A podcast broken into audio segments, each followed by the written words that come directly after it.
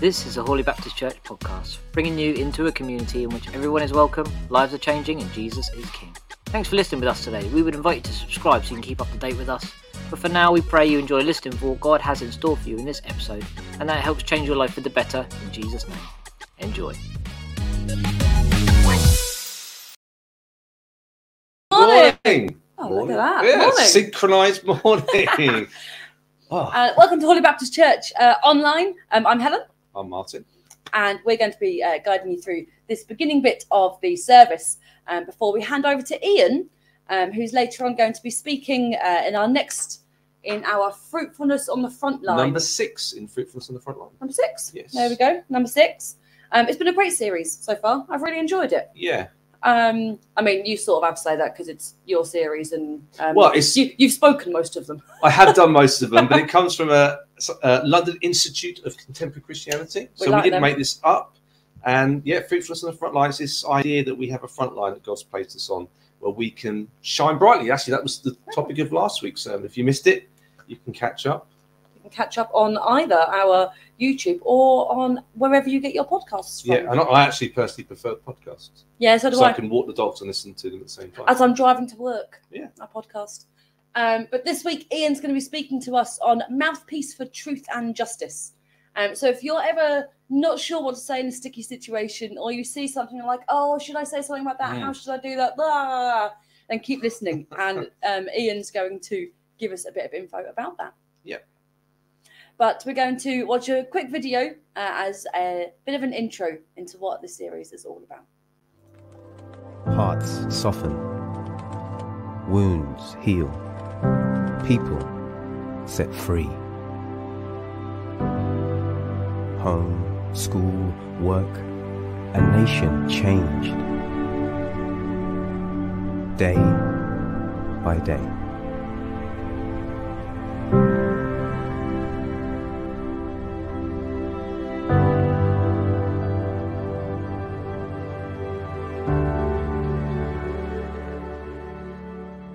Thank you, Jesus, for Ian. Thank you for his willingness to share with us and to make himself vulnerable. And we pray that in his vulnerability, Lord, you would just bless all those who see and hear him. Lord, open our hearts, open our ears to hear and understand and be transformed by the message that you've given him today. Fill him with your spirit um, and help him build your kingdom by what he does. Amen. Amen. Amen. Thanks, Ian.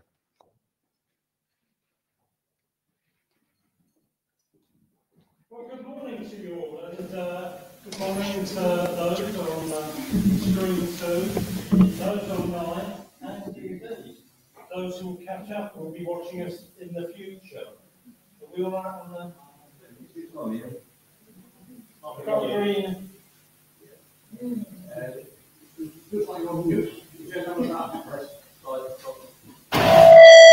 Yeah, there we go. Right, okay.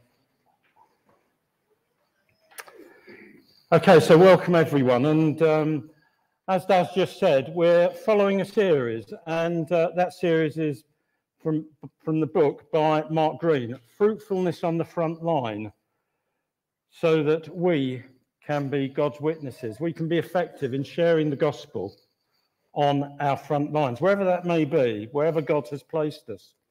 And just as a reminder, because I always need a reminder, I think we're told that we need to be reminded of things five times before it sinks in. Linda will tell you with me that's a hundred and it still doesn't go in. So previously in this series, we've looked at four ways in which we might be fruitful on the front line.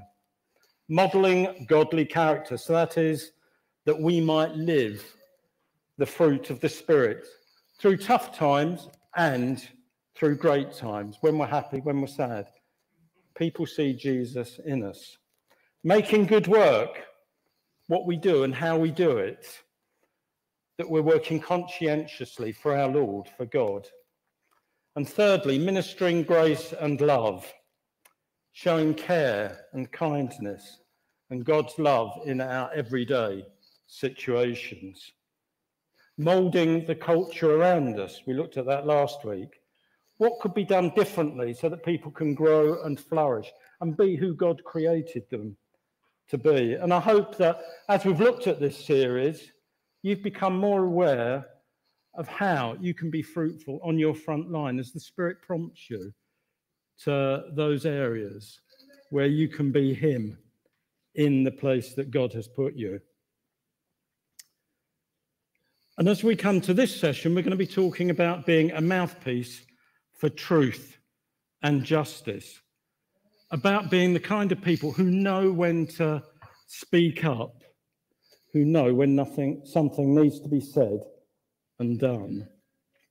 And in his book, Mark Greene tells a story. Tells a story about a guy called Jeremy. And Jeremy had been made redundant after working for 10 years um, with a company, a pro- leading property company. And it was a good company, it was held in high esteem. And he and his boss were made redundant. And his boss managed to find another job. And his boss came to him and said, Actually, I found a job, and there's a job for you here as well. And much to his dismay, Jeremy said no. Um, Jeremy had a family, so he had responsibilities. So, like all of us, he needed to keep the income coming in to keep a roof over his head. But he said no.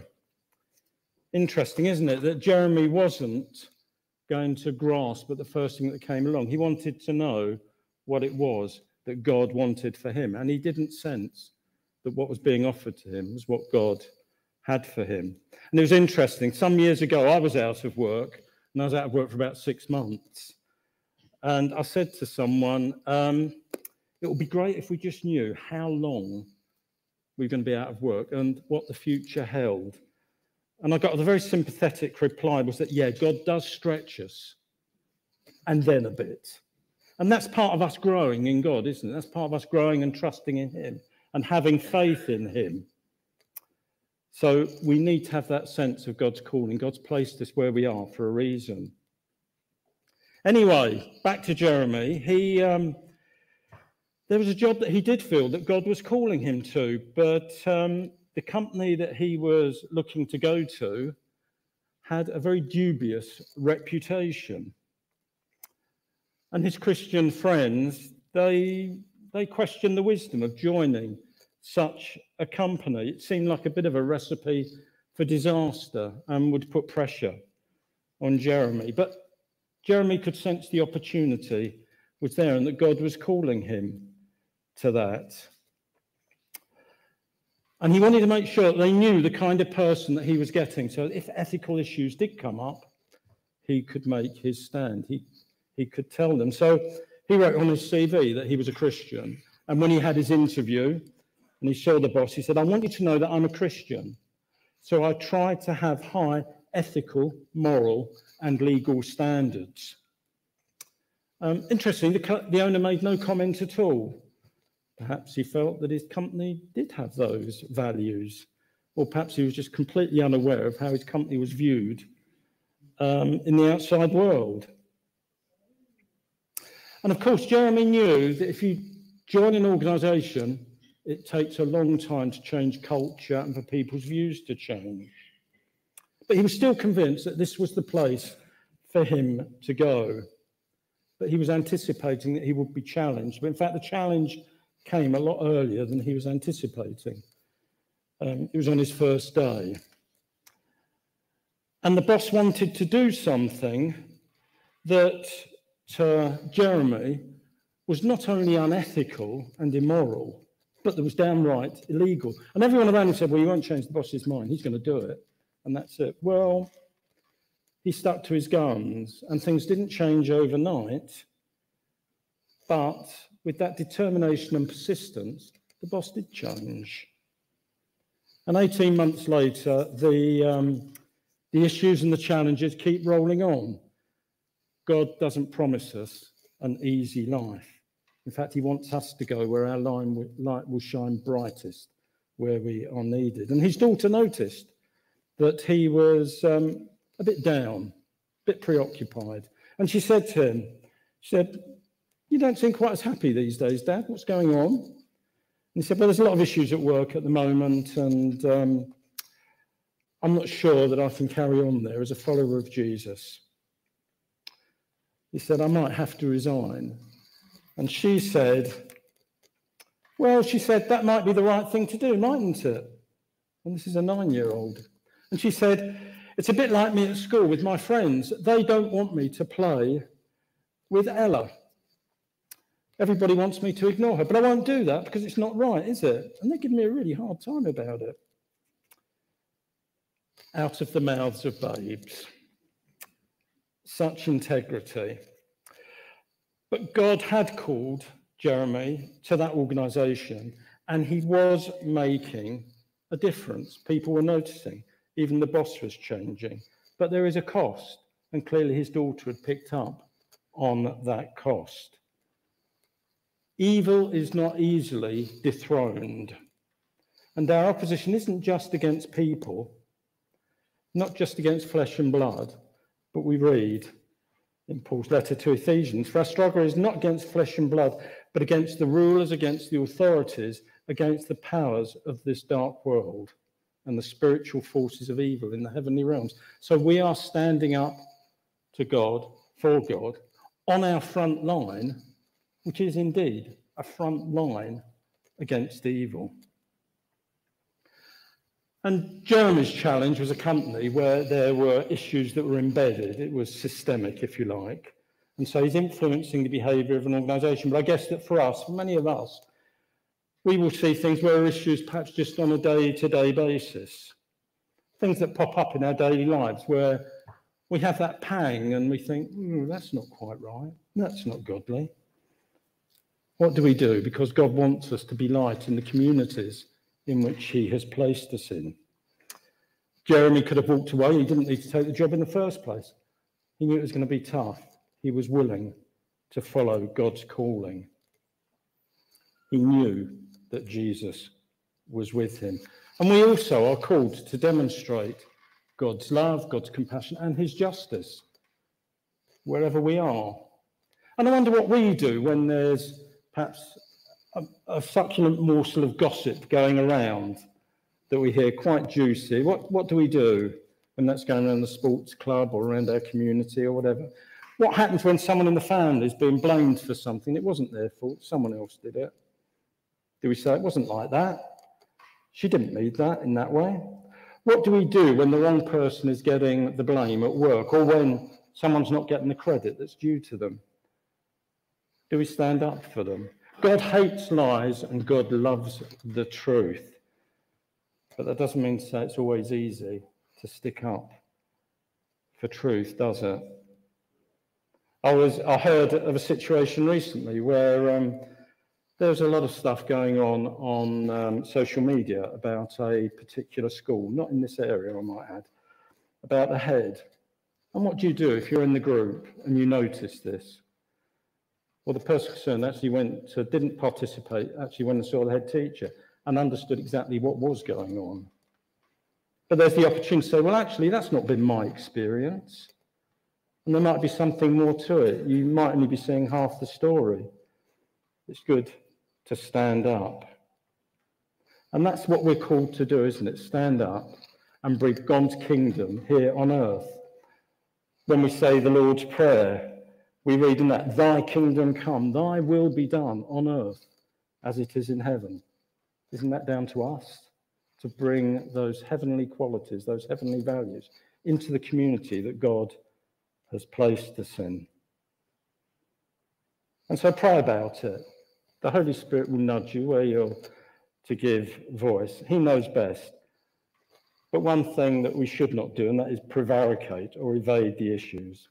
And it's difficult when there are big issues that stand up, big issues, big challenges, where there are issues in our neighbourhood, perhaps, and we feel that we have to stand up for things. Such situations require courage and tact to resolve. So, if we turn to God's word, we can see that um, even when we know that something is wrong, we might not go in all guns blazing. It's probably best not to. And you might recall in the book of Samuel that King David commits adultery with Bathsheba. And when his attempts at a cover up fail, he arranges for the murder of her loyal officer husband, Uriah. David acted as kings do. He told people to do things, and there was no one there at that time to say to him, Whoa, do you think this is right? David sent Joab, one of his commanders, out to war. He didn't go. David sent someone to find out about Bathsheba when he'd seen her. He sent messages to get Bathsheba. David sent word to Joab to send me her husband, Uriah. And Joab sent a note back with Uriah, saying to Joab, Put him where the fighting's fiercest, and then withdraw the troops so that he is killed. And Joab sent a note to David with a full account. And then David had people go out and bring Bathsheba to him. David is acting as kings often act. They're not accountable to do anything to anyone, and they can do exactly what they want, really. They use whatever they've got, including the people, to their own ends. And nobody stood up to David. So, God can see this, and God doesn't leave it as it is. So, God sends the prophet Nathan to confront David.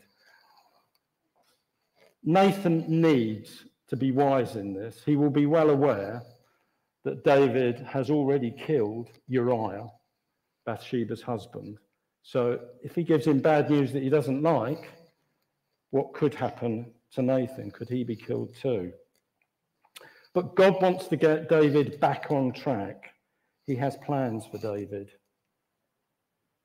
God, David has acted badly, and God wants to draw him back.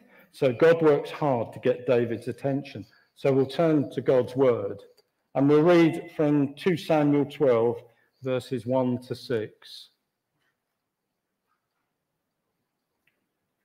It doesn't come up, okay. So 2 Samuel 12, verses 1 to 6. The Lord said, sent Nathan to David.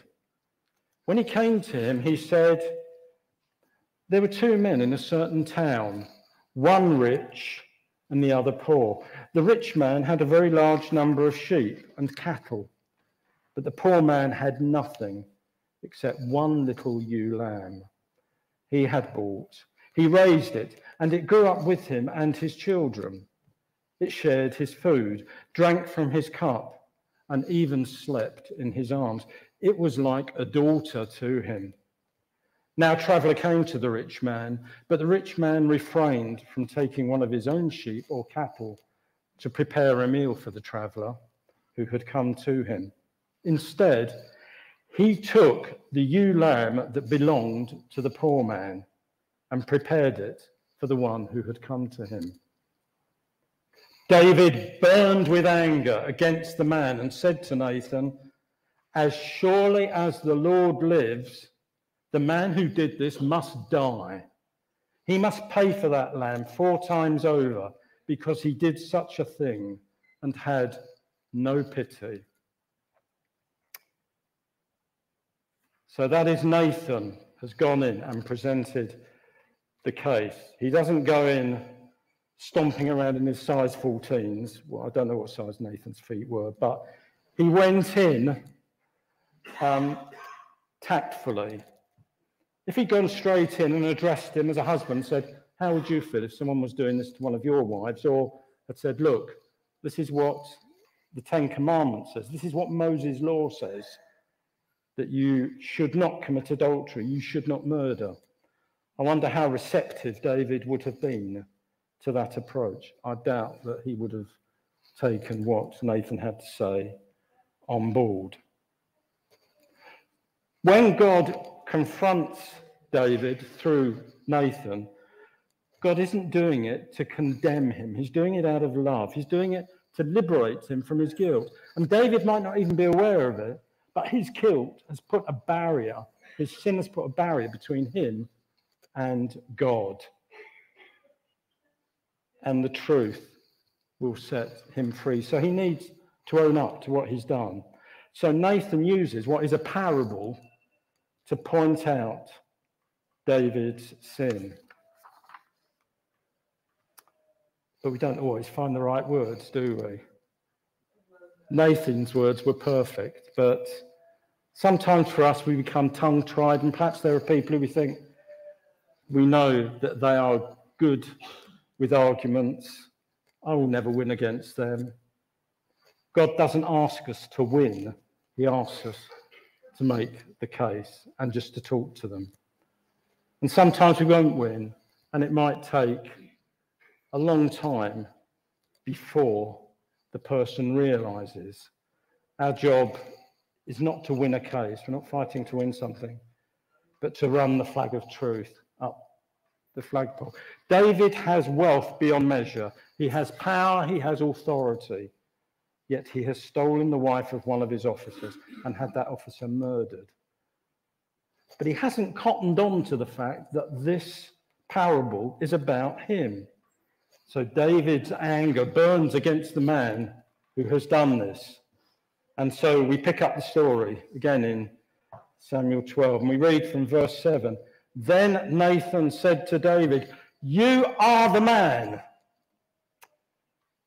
I suspect Nathan took a bit of a gulp as he uttered those words. What was the reaction going to be? So Nathan said, You are the man. This is what the Lord, the God of Israel, says. I anointed you king over Israel, and I delivered you from the hand of Saul. I gave your master's house to you, and your master's wives into your arms. I gave you all Israel and Judah.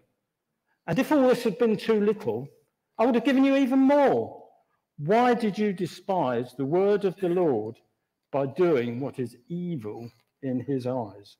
You struck down Uriah the Hittite with the sword and took his wife to be your own. You killed him with the sword of the Ammonites. Interesting, isn't it, that sin despises God? All that is good.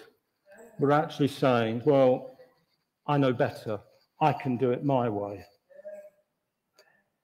So in sinning, we are despising God and putting that barrier up before Him. But the message has gone home to David. And in verse 13, David says to Nathan, I have sinned against the Lord. He recognizes what he's done. A sinner is redeemed, he has repented. Not even kings are above being accountable to God. David's relationship with God is restored. But there will be severe consequences for what David has done. And there are consequences for all of us who sin. Sin is not without its consequences. When Nathan approached David and when he told him God's words for him and he gave him that parable, David knew that there was no hidden agenda with Nathan. He wasn't trying to beat him down, there was no personal enmity. In fact, we can see back further in Samuel in chapter 7 that Nathan actually brings God's blessing to David. And he says, But my love will never be taken away from him. That is David. Your house and your kingdom will endure forever before me. Your throne will be established forever. So he passes on God's blessing to David. So David can see that Nathan's actions are pure. His only desire is to glorify God, to restore David's relationship with God. As we are mouthpieces for truth and justice, we are saying there is a bit better way. There is God's way. And we need to speak out with the right motivation And we can be mouthpieces wherever we are in the communities that God's placed them in, whether that be in the bowls club, golf club, whether it's, as we've done here, that we decide that we would become a fair trade organisation. Then we can mention that if they're not. Or if there are issues that are impacting locally, we can write to our MPs. People might not pay attention the first time we raise these issues, or even the second and third. But we know that over time, people will come to acknowledge it and they will see that this is what is right. And we know that last week we had a couple talking to us. And they were talking that it was taking five years for them to build up relationships with people so they could have these discussions with them. And that's what being a mouthpiece for truth and justice means. It reminds, reminds us all of who we are. It dethrones the, those powers that try to reduce us to less than God created us to be.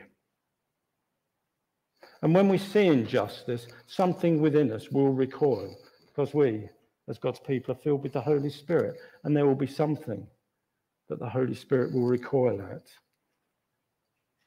And we might think, well, what can we do? It's only little old me. But no, it's not. It's little old me with the power of the Holy Spirit inside me. So I wonder, as we think, where is there untruth or injustice on your front line? There's a time to speak the truth with grace. I pray that the Lord will give you wisdom to know that time and the courage to speak. Amen. Now, some questions hopefully will appear. Right.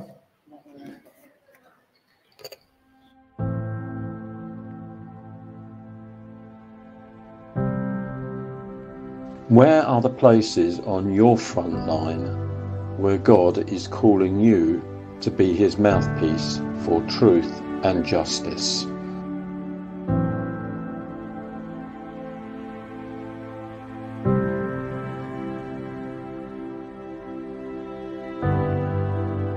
Pray for God's wisdom in how to speak about these issues.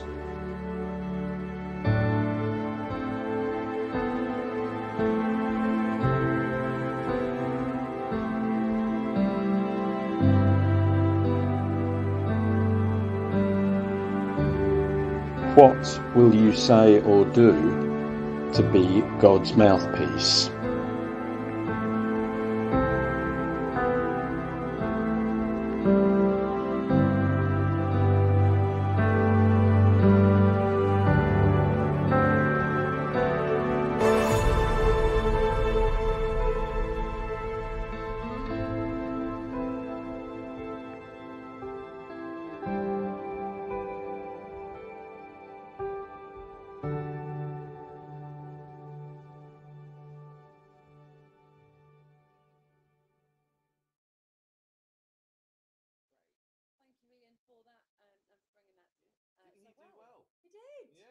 It's been a, it's as he's said it's been it's been a lot while since he's preached. We did really really good. So Indeed. hope you enjoyed that and got something uh, out of that.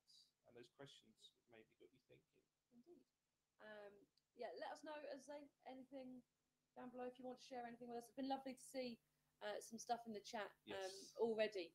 Um, so it's really encouraging to see you guys praying for those environments that you're in and praying for your front lines um, already and how you can be in those places. Um, so that's really encouraging uh, for us to read. So thank you for Yeah, sharing that with yeah. us. So I'm guessing for most of us, there's not some big injustices that we need to speak up against in our day-to-day lives and our front lines. I'm guessing that for most of us, a bit like Adrian shared at the beginning, um, it's dealing with gossip or people speaking badly about others, people making judgments or assumptions that are based on on nothing. We have a a, a town Facebook group which Oh. is full of this stuff. Oh, Oh my, my goodness me! It's almost as if people say something like they're throwing a hand grenade and see Yeah. what what response uh, they get. So I'm Yeah. guessing maybe we could chat about some ways in which on our front line we can maybe help Yeah. with those things rather than because I think it's so easy to get sucked into joining in. Yes. Yeah. Yes. Because you don't want to be that person. You don't want to be that person who's, you know, making life difficult and then doesn't get invited to the things. And then because we, I start reasoning with myself. I don't know about you, Mm. but well, actually, you work for a church, so maybe not quite the same. Whatever. I know every front line is the same. every front we think Christian front lines are going to be better, but Christian Yes. front lines are for the people, and um, yeah when i think about my um, i think about my work i think about oh if i start speaking up about that they're going to start excluding me from that therefore i won't be able to be the light and the darkness because i won't be Oh. invited um you don't want to be like a goody two shoes or a killjoy. exactly so it's, finding, Yeah. it's all about finding that balance Mm, um and that doesn't mean staying quiet because jesus didn't stay quiet um no, and actually you know but he got killed. I'd rather not that happen to me. He did, but he also had, you know, until you know those that last week, he had a, a following that was massive, and people wanted to know what was saying. Yeah. He was, and he was speaking out, and yeah, you had the religious types who didn't like him, um, but actually, your general person around Yeah. that time was interested, knew there was something about this guy, Yeah. um, and he wasn't afraid to speak up. Um, and so I think sometimes it's a we need to get over ourselves and our own insecurities. Um, Do you, do you reckon sometimes. sometimes we don't say something because we want to be liked by certain people Oh yeah. rather than those people? So Jesus wasn't liked by the the religious people, the people in charge. Yeah. He was liked by the people who were often pushed to one side and, and gossiped against. Um, and maybe in our situation, we don't speak up because we want to be liked by those popular people, by those people who are in charge, Yeah. rather than the people that are maybe we're called to support and, and look after Yeah. and speak up for. Exactly. So I'm um, not quite middle management, but you know, at that sort of there are people above me and people below me at work, and I very much, you know, should be standing up for the people below me, probably more than I do. Mm. But I'm too conscious of the people above me still liking me in that role, so there might be scope Mm. for me to then carry on. Um, and so again, it's about finding that actually my role at the moment is about supporting these guys, you know, about supporting my team and working with them, making sure that they're looked after. And actually, if I'm not doing my job properly because I'm so conscious of my job, Mm. then actually that's not doing my job properly. So therefore, they're not going to want to keep me in that job. And so actually, it's you know about Yeah. making sure that we are we are in those places and saying what needs to be said because we're called to maybe on a job level, but definitely on a faith level. Yeah. I mean, you get some people who are whistleblowers Yes. who end up losing their jobs because they speak out. But I think for majority of us, it's it's it's not something to lose a job over. It's about what do you join in Yeah. with? Are you joining in with the the com- the negative conversations that spiral downwards? Those picking on someone that maybe uh, is is the awkward person because you normally you gossip uh, you, you you talk badly about someone who deserves it most of the Yeah. time but actually we're called not to do that Yeah. and and by not doing that then ev- even by refraining then that can be a big thing but even more if we start to pick up on their positives and start saying actually Yeah. that's they're really good at this or have you noticed this and start to Yeah. build them up rather than we oh so easily knock people down don't we Yeah. Oh, Yeah. yeah. Yeah. And Daz uh, a few weeks ago spoke about positive gossip, which I found positive gossip which I yes found a really interesting concept. And actually, I really was like, this is great. Mm, Um, and actually, which sounds, if you don't know what it is, sounds really like that's not a thing. You can't gossip positively. But it's about saying, like, you know, if you're, for example, in those conversations, or even not in those conversations, just generally, being like, did you know so and so is really good at this? Or if you're in one of those conversations where everyone's, you know, having a go at someone, but like, oh, can you believe they did that? And oh, they did this, and oh, they did that. But yeah, but they also did this. Did you know, like, they did that really well?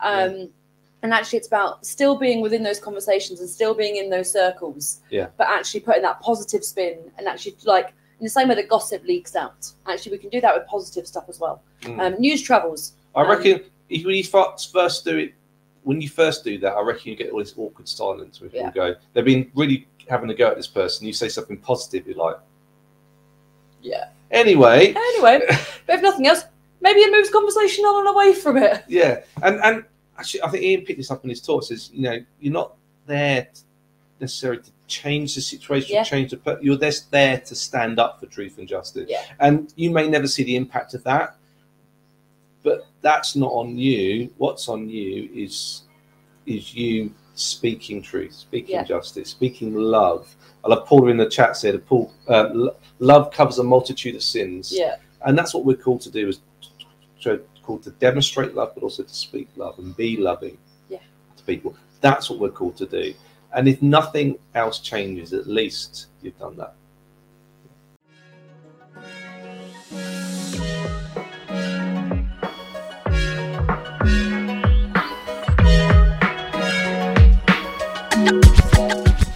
That was today's episode of Hawley Baptist Church podcast. We hope it's prompted you to want to follow Jesus, hopefully a lot, but even just a little bit more closely. If you have any questions about what you've heard in today's episode or you want to know more about what it means to follow Jesus, you can email us gotquestions at hawleybaptist.org.uk. We'd love to hear from you, it would really make our day. If you want to hear more from us, just a reminder you can subscribe wherever you get your podcasts and you can download the Hawley Baptist Church app from the Apple App Store or Google Play to hear it as well. Simply search Hawley Baptist Church. Thank you again for listening to Hawley Baptist Church podcast. We pray God will bless you and we'll see you next time.